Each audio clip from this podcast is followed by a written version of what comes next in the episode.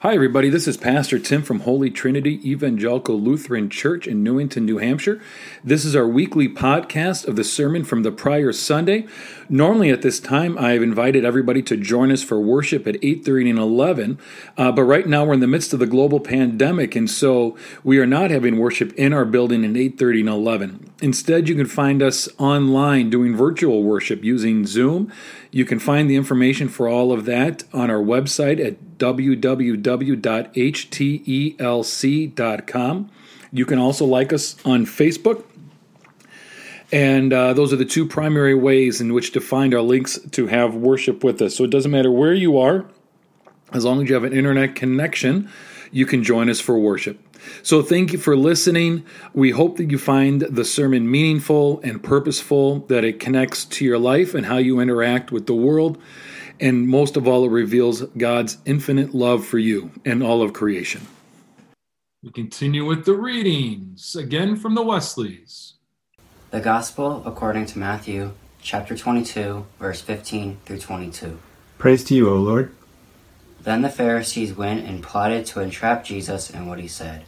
So they sent their disciples to him, along with the Herodians, saying, Teacher, we know that you are sincere, and teach the way of God in accordance with truth, and show deference to no one, for you do not regard people with partiality. Tell us then what you think. It is lawful to pay taxes to the emperor or not? But Jesus, aware of their malice, said, What are you putting me to the test, you hypocrites? Show me the coin used for tax. And they brought him a denarius. Then he said to them, Whose head is this, and whose title? They answered, The emperor's. Then he said to them, Give therefore to the emperor the things that are the emperor's, and to God the things that are God's. When they heard this, they were amazed, and they left him and went away. The Gospel of the Lord. Praise to you, O Christ. Thanks be to God. Excellent. All right.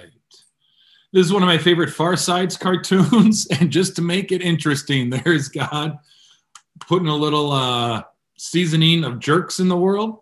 I think maybe God overdid it right now, it feels like. Um, but I always found that funny. I used to write a, a blog. You can still find a link to it uh, through my bio on our website. But I would sign at the end of every uh, blog post, don't be a jerk, because I feel like that's a common phrase in our household. Don't be a jerk. So I thought it'd be fun to share with this morning. But we continue our service with the sermon. Hey, good morning, everybody from Holy Trinity. Who else? Whoever else might be watching. We have a really interesting uh, passage this morning from our gospel lesson. Again, we're still in that Holy Week time frame. Jesus has come into Jerusalem, come into the temple, flipped over the tables, had those three parables we worked with over the last three weeks, really uh, challenging who the people think has the authority. Um, and now we get this question where the Herodians and the Pharisees come together and they ask a question of Jesus Is it lie? Uh, should we pay this tax? And Jesus says, Give to Caesar what is Caesar, give to God's what is God's. So let's delve into it a little bit more uh, and understand what really are they asking and what really is Jesus responding to.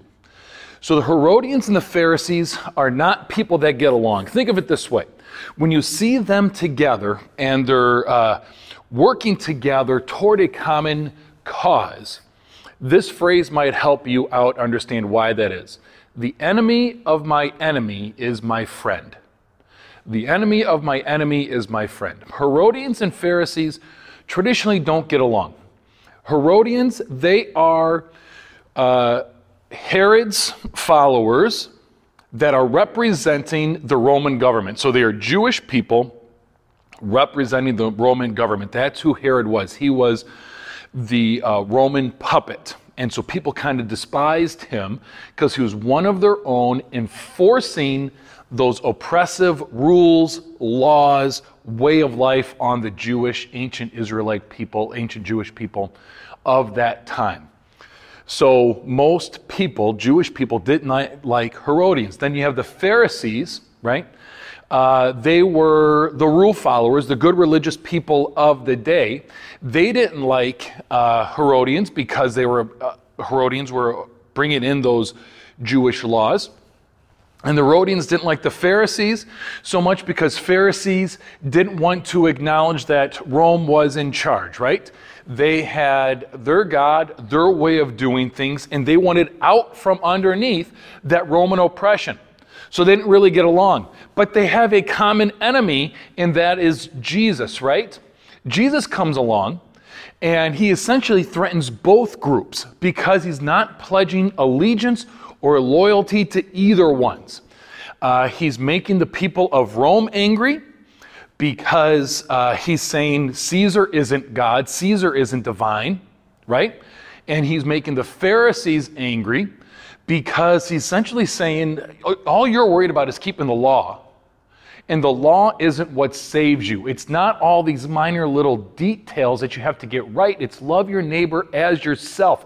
Think of others before yourself right? Include uh, everybody. And so Jesus is really angering these two groups. So these two groups who normally wouldn't get along come together to challenge Jesus because he comes into the temple and is really disrupting everything. And so this is what they do. They want to catch him in uh, a question that they think is a straightforward answer, right? Is it lawful to pay this tax? being if you pay the tax, you are siding with Rome and you're going to upset the Pharisees or all those common people that are following you that want out of under Roman oppression. If you say it's okay to pay the tax, if you say it's not okay to pay the tax, you're going to upset Rome. And you're going to make that side of the equation angry. So, a little bit about this tax also, just so we need to, uh, just so we have a better understanding of it. This tax isn't like an income tax. It's not a, a um, you know, a sales tax, that kind of thing. This is essentially a flat person tax that everybody has to pay once a year. If I remember, if I remember correctly, men when they become 14 years old have to start paying that. Women when they become 12 years old they have to start paying that. And essentially the tax is one day's wage is what you have to give to Rome just for existing, right? You have to pay this just for existing. Doesn't matter what you are, what you do, uh, all those kind of things. Everybody has to pay it.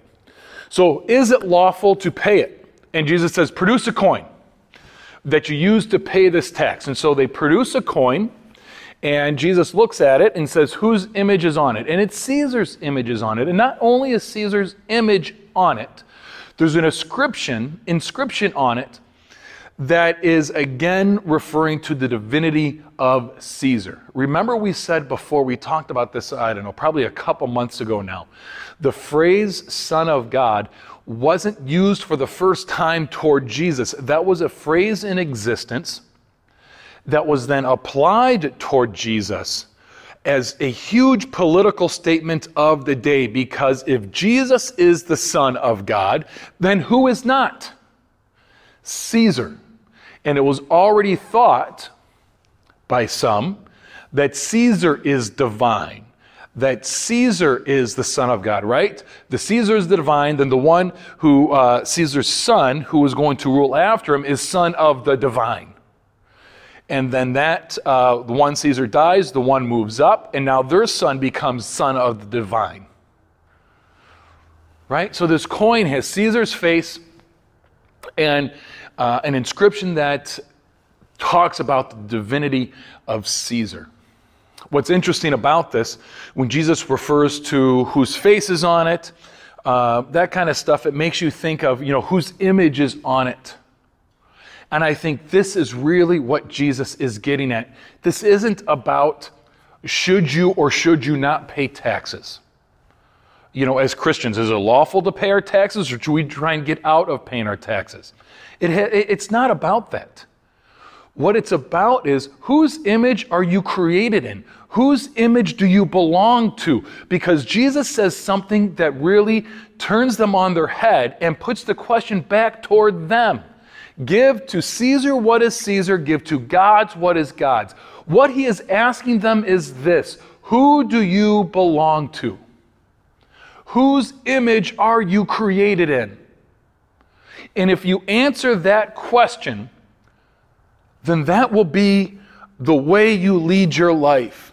That will answer what you should and should not do. That will answer how do you view yourself and where does your value come from and where does your worth come from? And how do you view other people? Give to Caesar what is Caesar, give to God what is God's. Who do you belong to? We spend so much time in our life trying to figure out who we belong to. Where is our allegiance? Where is our loyalty? Where is our identity? We have one loyalty, one allegiance, one identity, and that is to God and to God alone. The irony is when those people bring out that coin and it has the image of Caesar on it and it has the inscription that Caesar is uh, divine, it's breaking the commandments, right? You shall have no other God before me. Have we put other gods before Jesus also? Who are those gods? Where does your identity come from? We've talked about this. There is no, I am a Republican, Democrat, American, uh, you name it, uh, therefore I believe. I am a child of God. Therefore, I believe. And then you can figure out what that looks like. But we belong to God. You belong to God. Whose image are you created in? Whose image are you imprinted with?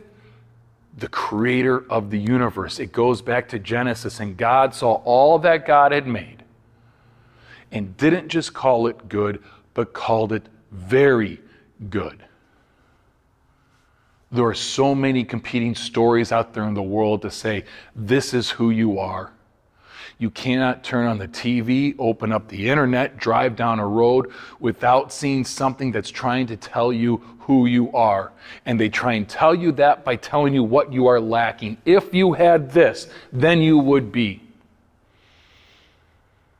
Hence, we want to go out and get this and think that's who I am because then look at what I have and look at how people will look at me or how I'll look at myself.